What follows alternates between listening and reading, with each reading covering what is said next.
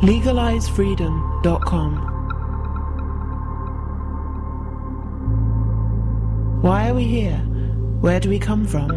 Where are we going? From the nature of reality to the future of humanity.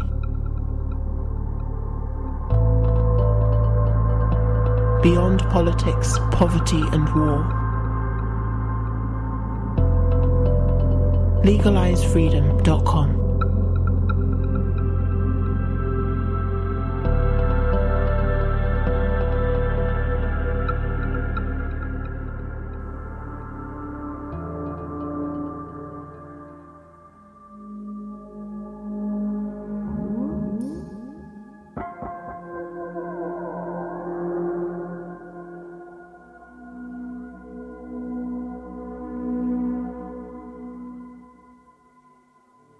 Greetings and welcome once again to LegalizeFreedom.com. I'm your host Greg Moffitt and my guest today is Frank Joseph.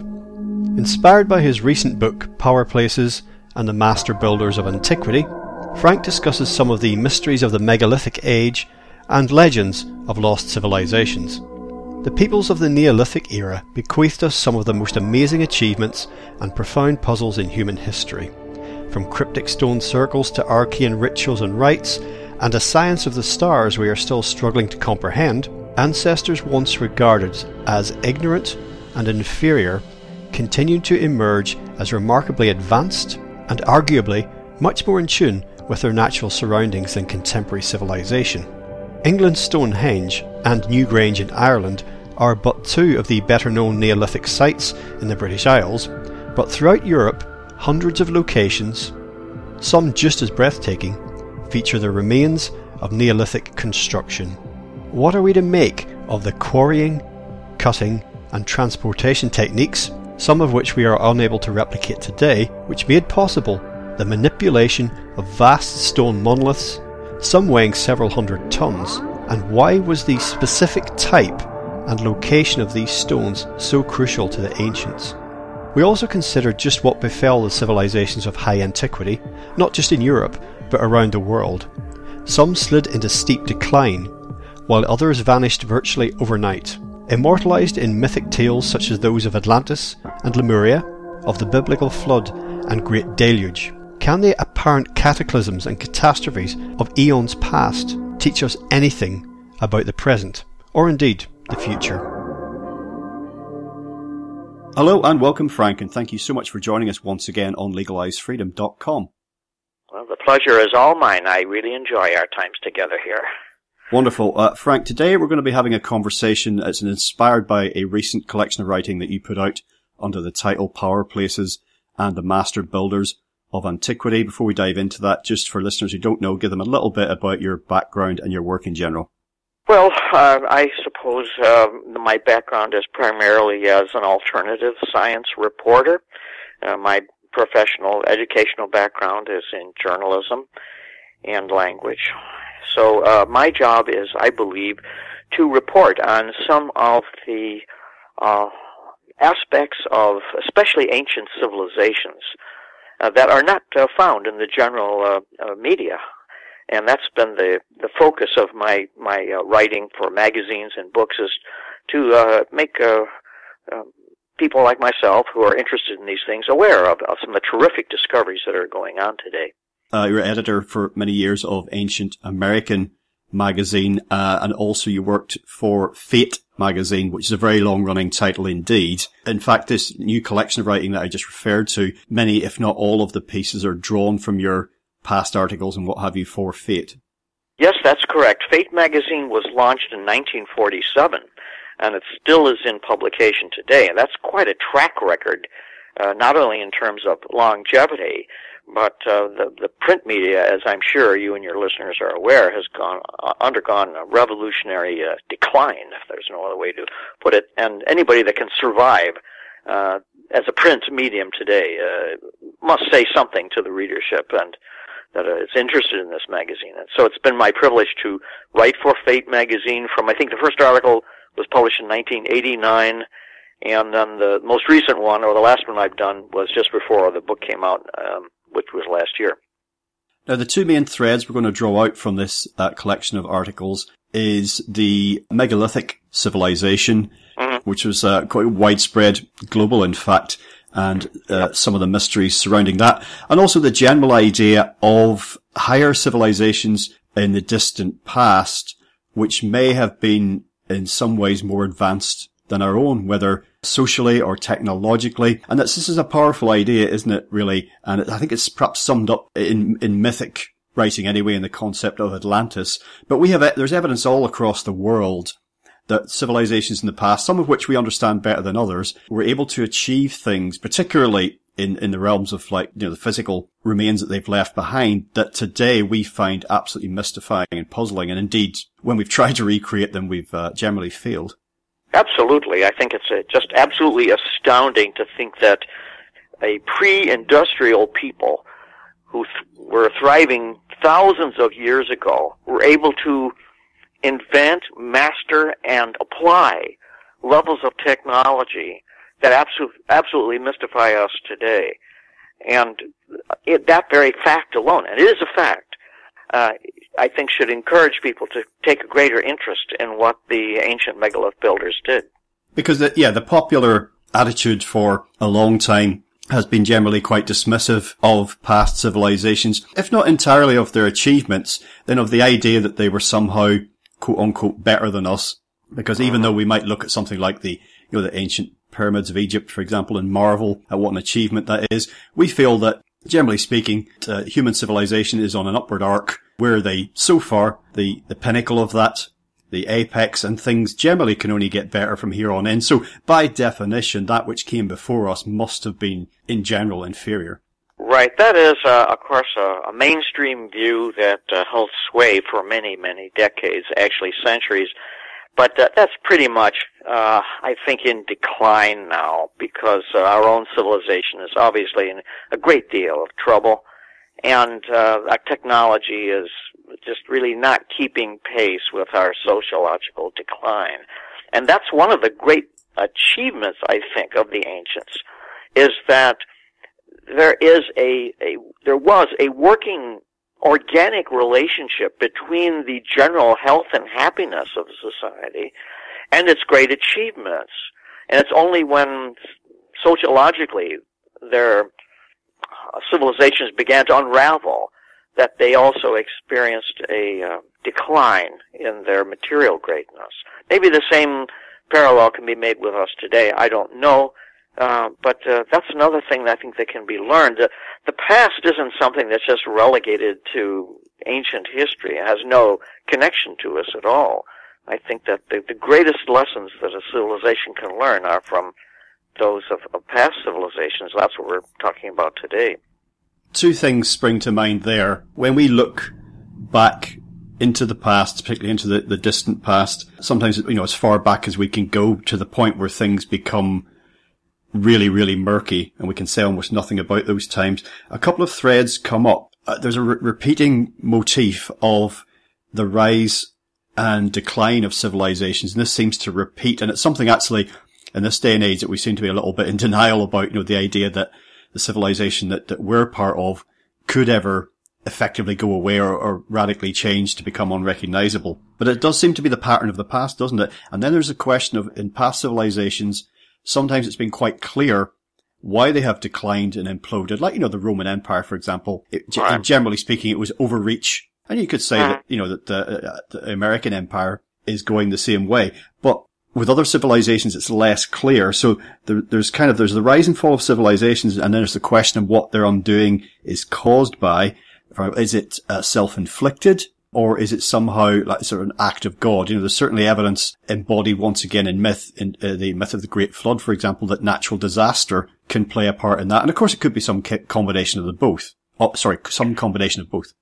Yeah, I agree with you. I think it's a combination of things. Uh, it isn't just one thing. An example of that that we talked about, uh, you, you mentioned the Great Flood and natural catastrophes. Uh, we can take, for example, the island of Crete and there was a very high and sophisticated civilization that arose there more than 4,000 years ago. That was the Minoan civilization. And around 1628 BC, around, that probably is the date now that's generally accepted, 1628 BC, there was a volcanic eruption on the island of Thera that was equivalent to a major nuclear event. And it threw the entire civilization of Crete into uh, precipitous decline.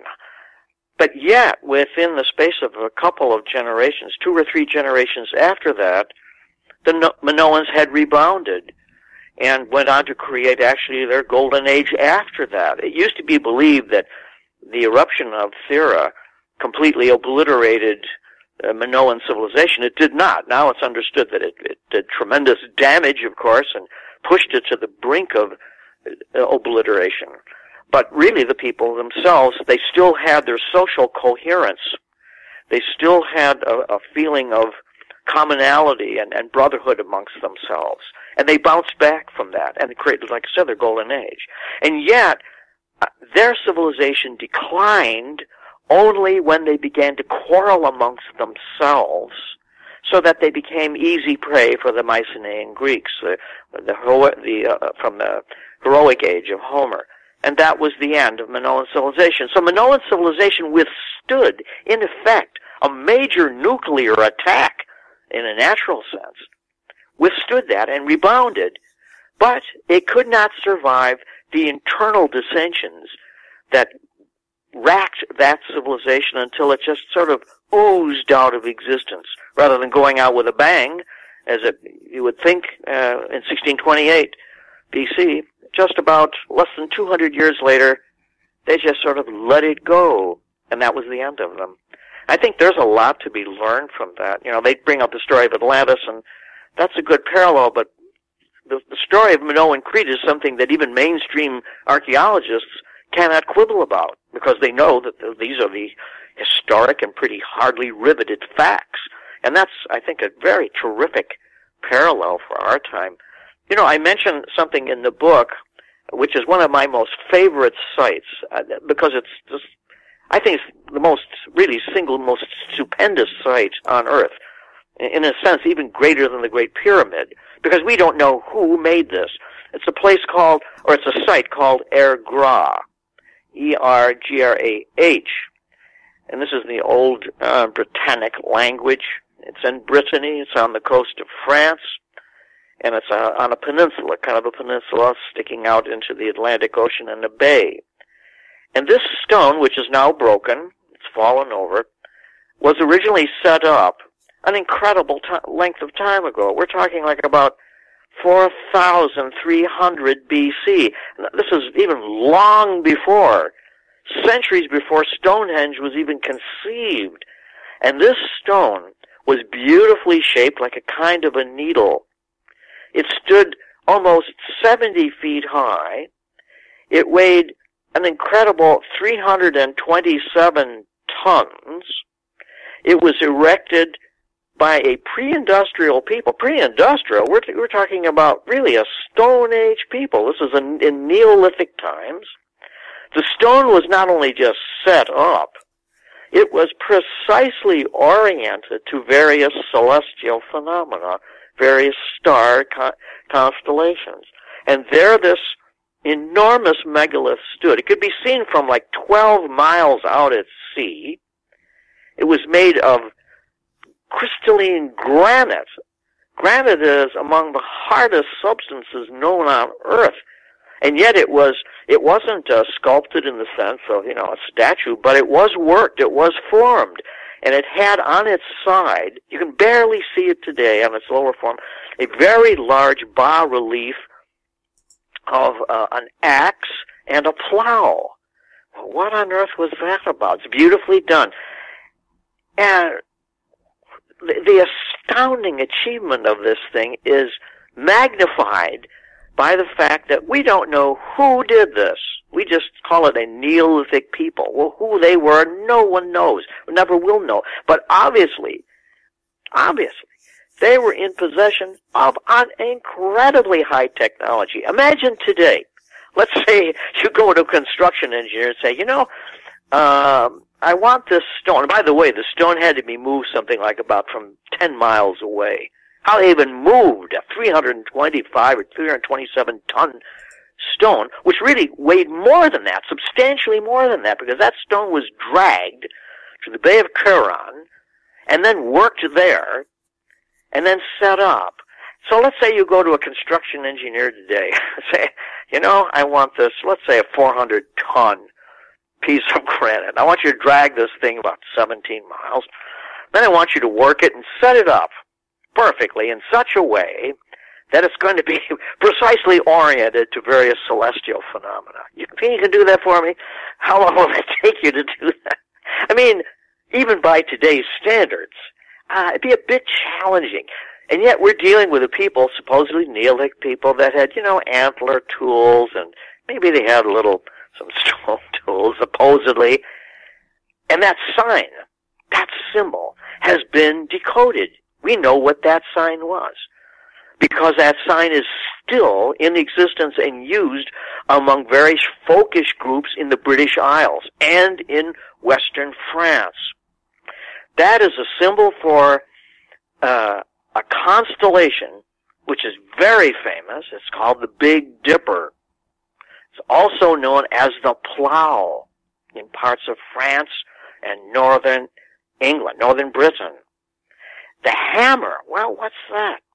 The hammer has been tentatively, not definitely, but it looks like this is what it meant to the ancient Neolithic peoples, that the hammer as was later carried down amongst the Norse people, was a symbol of lightning. The symbol of the god of lightning was associated with Thor or Donner in the Norse sense, in the Germanic sense today. So here you have like this, this symbol of lightning coming out of the constellation of Ursus Major or the Big Dipper. Now that stone, why would anybody go to such enormous difficulties to set up Air Gra? The stone, and why would you choose, of all things, granite? The heaviest and hardest thing to work with. Well, granite is crystalline, and the granite in the Air Gra monolith is, has just thick veins of crystal. So when you set up a needle like that on a stormy coast like northern France and Brittany, you're begging for that thing to be struck by lightning. It's conceivable. It's, this is a hypothesis to be sure, but it is, I think, a credible hypothesis that this enormous work was set up to do multiple functions. One of them was to be seen out at sea, perhaps as some kind of a safe marker the because you could see it from 12 miles out at sea today. The other thing was that it was set up for um, astronomical associations, perhaps to help aid in agriculture or, or part of some ritual. We don't know, but that might have also been set up as a lightning rod, because if these people were worshiping or had somehow associated lightning involved in their spiritual concepts, it would be a great thing if you could call down the god of lightning sometime. And that's conceivable that that's what this thing was. Now that object, this, the Air monolith in France, stood there from about 4300 BC until about 1627 AD. Because at that time, there was a major earthquake in that area, a series of earthquakes, and there's a very great uh, British scholar by the name of John Michell who died some years ago, and he was able to credibly show that Air Gra fell down during the course of this major earthquake that struck western France about 1625, 1627. They don't have the exact date, but he was able to put it within uh, the parameters of its previous sighting when it was erect and a later sighting when it had fallen. And so it's it's right around 1625, 1627 AD that it fell. What an achievement to set this thing up and have it stand there from 4300 BC until about 1625 AD. I mean, what are we doing today that's going to be around for the next, you know, for 5,000 years? I mean, it's just uh, astounding. So uh, that's all. And I write about that in uh, power places. I don't go into it in great detail. The the purpose of this book, Power Places and the Master Builders of Antiquity, is to just give little tastes of these various things. I've gone into longer description of it today in our uh, presentation here, but if I have, people have asked me what if I have any particular favorite in here, and that's that's my favorite. I try to top that. it's there's so many implications with air gras, and it's it's not as well known as it should be. So I was glad to write about it. Well, yeah, this was the the largest known single block of stone to have been transported and erected by Neolithic people. Full stop. So as you say, an incredible achievement by anybody's standards. But I mean, never mind uh, going back that far in time to a monolithic achievement like that. In the, the last few days, when we, you know we've had the uh, horrendous fire at Notre Dame, uh, cathedral in Paris. It'll be interesting to see if they go ahead with their plan to rebuild, depending on what route they go down with, with what they recreate. And if they try to just imitate what was there before, if they go with a, a, more of a, radical reimagining of it, what issues they may hit when they're trying to do that, because that's only going back uh, medieval times, and we look at uh, medieval cathedrals being a, a, good example, because they are kind of the, the pinnacle of architectural achievement of their time. And we're mystified by that. Even if we can see, know, there, that's how that must have been done. And that's how that must have been done. It's like, how did they do it without power tools and without winches, without JCBs and all these things that we take for granted and, and laser positioning and design? Yes, I know, especially Notre Dame and what a catastrophe that is. Uh, but you know, it's a funny thing, these structures, whether they're air gras or Notre Dame, it, it's impossible to disassociate their physical being, their physical achievement from the times in which they were made and the times in which they were destroyed. And there's a, a lot to be said about that. Uh, as far as recreating Notre Dame, that's not going to be done. You know, it was made by guilds in the Middle Ages these were guilds, and when you went into a guild, you were initiated into a secret fraternity because you had the equivalent of trade wars back then. If you were skilled in doing a particular thing, you didn't just share that with everybody because then that you they would steal your thunder, you would steal your work. So that if you were particularly good in something and you got to be known in it, and your guild was associated with uh, a a uh, skilled craft, then your employer, the king or the pope, would go to you. And so these are secrets from which uh, Freemasonry, of course, evolved. That's a whole other story. But so there's a um, there's a spiritual aspect to these things as well, regardless of whether they're churches or castles or whatever. And I don't believe that they are going to. I, I don't believe that they are going to attempt the recreation of Notre Dame. That's not going to happen if only because economically it's impossible. we we'd be talking about billions of dollars, if it could even be done. So what they're going to do is they'll create, just like they did at, uh, it'll be the same thing like they did at uh, the 9/11 site, the Twin Towers in New York. They'll create a memorial or a little museum, a gift shop, that sort of a thing, you know. And isn't that wonderful? And uh, but there's not going to be any recreation. That's not going to happen. When he says when Macron said to he's going to rebuild it, he didn't mean he's going to recreate it. He's going to build something in its place. No, no, they'll clean it up, and they'll put a little thing, a, memorial about how uh, how great their. Uh, well, I don't want to get into anything. I don't want to uh, get us in trouble, so I won't say anything further about that.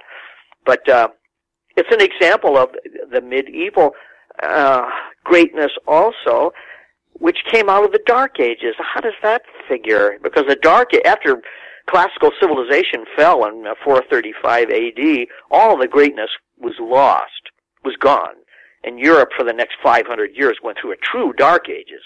It's not just a, a common word; it was the epitome of you know, universal ignorance. You know, we fell for five centuries. But then during the Crusades, interestingly enough, when uh, some Europeans began going through other parts of the world, Egypt and so forth, and they brought scholars along. They learned some of those things, and then then Europe began to get reborn again. It had the High Middle Ages, which produced things like Notre Dame. And uh, so I think, and then eventually the Renaissance, and we came back. You know, so these are lost. These are lost secrets which are not as easily uh, reproduced as some people might think. Well, and, what uh, what Macron said, uh, just for people who don't know, you know, the French president, that was pure politics. That's just uh, what people wanted to hear. We shall rebuild, and we shall do it in five years. You know, it's it's an easy thing to say. So. Oh sure. yeah, and nobody's going to hold him to account anyway. Well, he'll be he'll, he'll be gone by then, won't he? He'll be gone. Yes, that's right. And so, what do he care? And they probably will build something within, you know, five years or a few years. You know, like I said, as a, a tourist center, they'll clean it up, and and that that'll be it. Mark my words, that's what's going to happen. They're not going to rebuild anything. They can't. The French economy today, that's all they can afford. It was also it highlights the different motivations as well because what we can, as you, you speculated about the motivations of of uh, you were talking about when you were talking about Ur Gra about the motivations of the Neolithic peoples and what we can maybe we can't really know anything about it, but you know we can we can ponder and and wonder and maybe you know look for what clues there are, and we know a little yeah. bit we know we know a little bit more about the motivations of people in the Middle Ages, you know, the cathedral builders. But yes. the point there being was that there was a, a higher ideal that was driving the construction. And I'm not sure that, for example, that any attempt to do anything with, with, the, with Notre Dame is going to be driven by any higher ideal, really, to be honest with you. uh, These days, no. I, I, I agree with you 100%. I think everybody does. There's no ideal involved in that just uh, like I said, politics. That's all. When you... It is a terrific uh, catastrophe, of course, and uh, the the destruction of this place, uh, not just for Catholicism, of course, especially for Catholics and for the Catholic Church, but I think all of us are that are aware of our European identity, especially, and what Notre Dame has signified for the Western world for so many years, for eight over eight centuries. Uh, it's a it's a very terrible thing it's a it is a true catastrophe, a symbolic catastrophe, and I think that's what uh, may have been in the mind of people who perpetrated this thing. And I'm not going to get into that, but um, I have been following it as closely as I can, as I think many people are. And what it was interesting that when the building was actually on fire, when it was actually still on fire, the French government came out and made a statement to the effect that they've ruled out arson and yet the, it's still on fire. I mean, well, we just know for sure that it wasn't arson, even though the building is already on fire. I mean, in other words, they're trying to program people in, in advance before there's even had a chance for any investigation. I think that's that's quite remarkable. Well, the, the only way that they could rule out arson, in, in my opinion, would be if they were concretely able to point to evidence for something other than that, and they weren't they weren't offering any evidence of that sort. People were speculating about whether it was connected to the repair work that was going on. Going on. You've got a lot more people in the building in mm-hmm. areas not normally accessible to the public, and they're working with well, all sorts of materials. Who knows what could happen? So that was the, the line of, you know, for me, if I had to bet a small amount of money on it, I said, oh, it's probably something to do with that, but let's wait and see. So to rule out arson, right, even, right. even, have- if, even if you're a, a detective, you know, a policeman coming in to look at something, and you come and see a dead body, you don't say, well, I think we can rule out murder. You know, hang on a minute.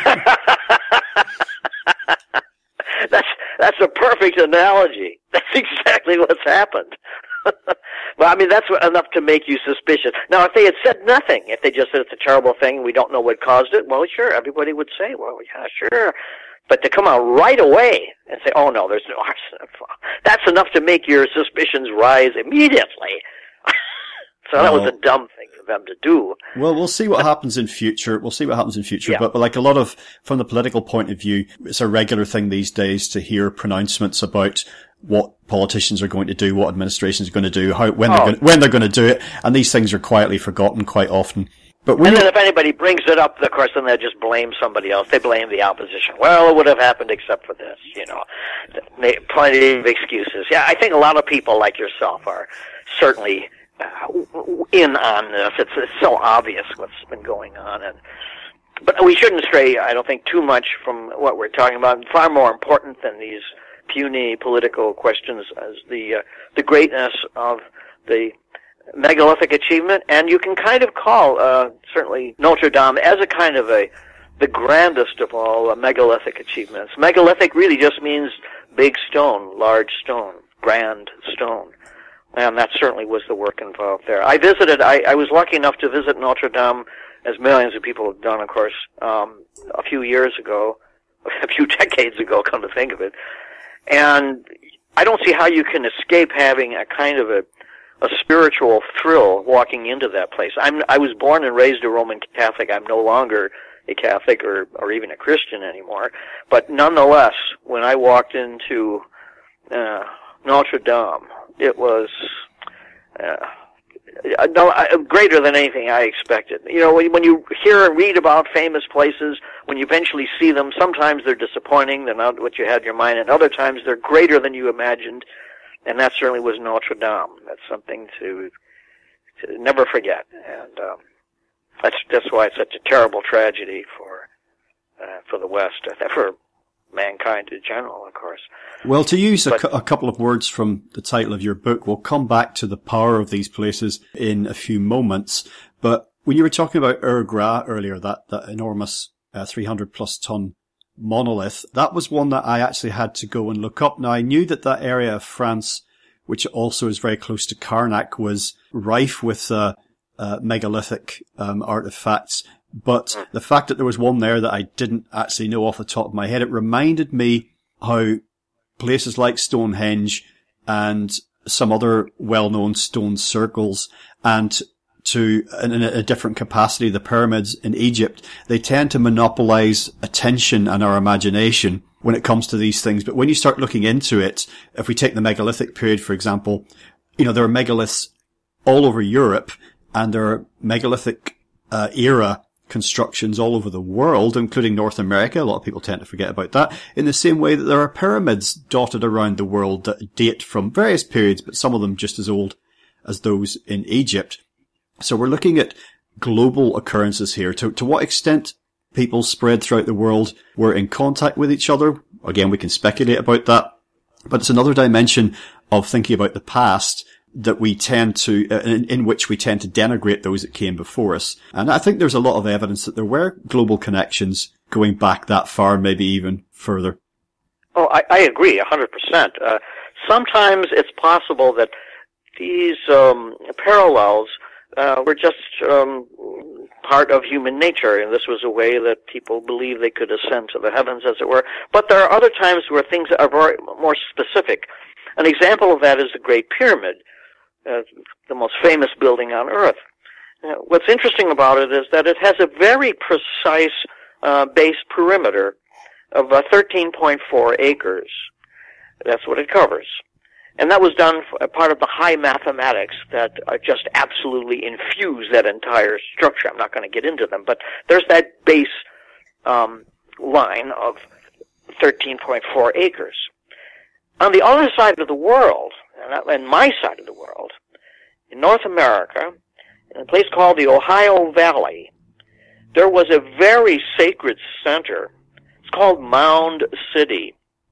And Mound City, this was the name given to it by the pioneers when they came in. Mound City had been evacuated and, ab- and abandoned for centuries before the first pioneers saw it. And what Mound City was, a kind of a uh, square base with a berm around it. It also had terrific astronomical implications, and inside the sacred precinct were a number of pyramidal structures, all made out of earth, to be sure. Some people have tried to denigrate that, say, oh, well, the Native Americans over here, uh, they tried to make pyramids, but they only used soil and dirt, whereas the ancients in the old world, they used limestone and so on. Well, uh, any architect knows that you build your structure with the materials that are at hand. Unless you really need something special, you'll go far away. But mostly, if you're building a large uh, edifice, you're going to use whatever materials are, are readily available. Well, there wasn't any major stone or limestone or granite available and is not available in the Ohio Valley. So you have to build what you, what you have, which is dirt and clay, and you can do some pretty good things. The important thing is not the medium of a work, but rather the genius behind it, the mind behind it. Everything else is just a means to that end. But Mound City, you know, in the Ohio Valley, outside of a place called Chillicothe in uh, southern Ohio is vi- available today to be visited. And this sacred place, perhaps among certainly the most sacred places of the uh, pre-modern people who lived here in North America, is precisely 13.4 acres. So you could take the Great Pyramid of Giza and transport it, and it would fit exactly, precisely uh, onto this sacred precinct, which has its own smaller pyramids on the inside. Now, is this entirely by chance? I, I rather doubt that. I think that's something that needs to be further investigated. Then we can take it even further. The largest pyramidal structure in North America is outside of St. Louis in Illinois, outside a place called Collinsville, Illinois. It's known as Monk's Mound because there were some Trappist monks who lived there a couple hundred years ago. And this is an immense structure, again made out of earth and clay. And it is larger at its base than the Great Pyramid, but it shares a tremendous commonality with it. This tremendous pyramidal structure, over a hundred feet high originally, it also had astronomical in, uh, orientations to it. Absolutely dominated the landscape for hundreds of years. Was built at the same time as the Great Pyramid of Egypt. In other words, you have these two immense, the Great Pyramid of Egypt and the Great Pyramid of North America were built at the same time. There's been um, radiocarbon dating tests, the most recent and updated and sophisticated radiocarbon dating tests at Monk's Mound in Illinois, and found that it dates to the same time, same period, 2500 BC, that the Great Pyramid in Egypt was built. So what are we what are we looking at here? Is it conceivable that the same pyramid builders who created the Great Pyramid of Egypt came to North America and built sacred architecture here? I believe so. There are numerous other parallels. I bring up some of them in the book. Far too many for us to, to go in here, but I'd like to stress those two because I think they require uh, further investigation. Here you have two major structures, same time period, and then you have a, a third major structure, which is exactly 13.4 acres, the same base perimeter of the Great Pyramid. I mean, that's I, I, I can't see how someone could just fluff that off. Oh well, that's just coincidence. There are numerous other parallels, but those are those are three of the biggies, I think. Well, I think in general, what you've been mentioning about North American civilization, uh, you know, going back those few thousand years, and we know quite a lot about Central and South American civilization in terms of the, you know, monolithic building and construction. It reminds us that this idea that we have about North America in particular that in, as, far, as far back in time as we can see, the history there was of like the rest of life on Earth evolving there and, and the way that we, that we know about. And then the, dinosaurs were in North America, some of the best dinosaur finds, fossil finds ever occurring in North America. Then there was megafauna. And then at some point, some humans made their way there, possibly uh, from what we now know as Siberia across to Alaska and then down. And then after that, it was primitive, primitive, primitive, Native Americans, Native Americans, and then Europeans come, ta-da, civilization, and everything's uh, in an uptick. And I think there's a, I know you've just mentioned a couple of the examples, but there's quite a few in your book that say, oh, hang on a minute here. It's just not as simple as that. No, it isn't. And I think that the course of human civilization has risen and fallen more times than we'll probably ever know. That there have been great civilizations that are today completely anonymous as far as we're concerned, and others who have left their mark and we know something about them, but they are totally and utterly gone. And that's that's the great lesson I I think for our time. But it's a lesson that uh, human beings uh, never seem to really apply, even if they recognize it too late. But you know, I was I was thinking while we were talking too of some of the places I was really very lucky to to see years ago. And when I went to um, Inverness in uh, Scotland, and outside of Inverness, there's a place called the Druids Temple, and it's not as well known by no means as these other places. And in a way, it's it's just as remarkable. Again, it was a circle, as there of course were many dozens or hundreds, maybe originally thousands of these stone circles over the British Isles. But the one by Inverness called the Druids Temple, just a name for it, doesn't mean the Druids were there. I'm sure it was built long before the Druids. It's um, actually in a farmer's field, and it's not the sort of a place where uh, that attracts large numbers of tourists, but it's extremely impressive. The circle is small, but it is dominated by an immense monolith of granite that stands, oh, I would say, about 15 feet high, and it was obviously sculpted into a kind of a, a rectangular shape, and it's a very beautiful stone. It's uh, pink granite, and has all these enormous um, courses of quartz crystal and veins of quartz crystal. And just being in a place like that, it, it actually has a resonance about it. Um, it's been established that when you get large amounts of um, granite like that, that they, it has a radioactive effect. They are actually radioactive, not to a dangerous degree, but to a, a degree of uh, altering human consciousness. That there is a relationship between uh, the way mammals in general, animals act peculiar around this place, and, and humans as well. It has a basically a calming effect. Um, so I believe that these places were sacred not just because of some theological idea behind them, but I think that they were sacred because the ancients who built these places understood how certain minerals affect uh, human consciousness and it's places like this are uh, megalithic wonders, really, and it's it's good to know that they still exist, even if they're not as famous as as one or another. Inverness used to be, I think, in the Neolithic period, a, play, a, a capital of this sort of spirituality, and the Druids Temple is really an outstanding place. Any of our listeners who get a chance to, if they're ever in Inverness or around there, they should look up the Druids Temple. It's really quite a remarkable place.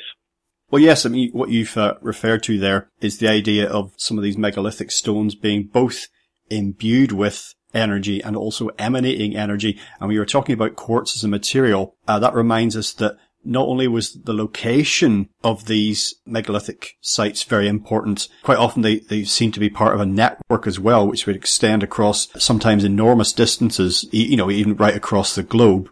But the material they were constructed from was very important as well. Hence them doing things like at Ur Gra, taking this stone and moving it all that distance.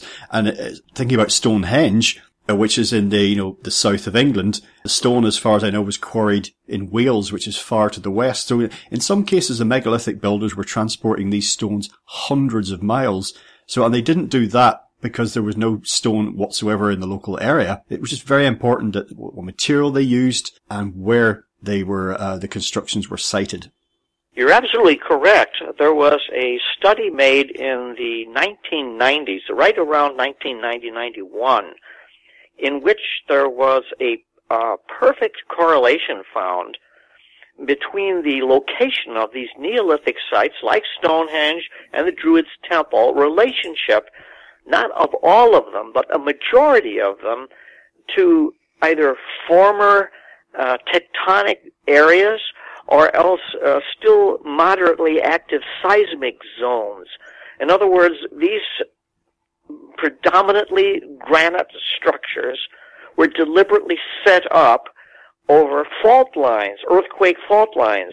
The most outstanding example of that is Carnac. The, that's a very famous uh, place, of course, again, not too far from Ur in uh, Brittany, western France, uh, almost Atlantic France, and there's just hundreds of these stones that are inserted into the earth, and they are in great rows. No one could understand why this was done, but now it's uh, there's been a clue revealed because those stones in Carnac are in fact inserted into the, a predominant uh, fault zone, earthquake fault zone. So there, there must have been a relationship that was seen by the ancient Neolithic engineers between these stones and the energies of the earth. They must have understood where those energies are. That's an achievement in itself. How do you get a pre-modern people able to determine where the fault zones are so accurately, you know pr- precisely where to place these stones? That in, alone implies a technology that is really far in advance of anything we would have ever associated with Stone Age people. And yet they did that. It isn't just by chance. There was a fellow by the name of McCarthy who did the research in the early 90s, as I said, and found out this correlation between these Neolithic sites and earthquake areas, earthquake prone areas.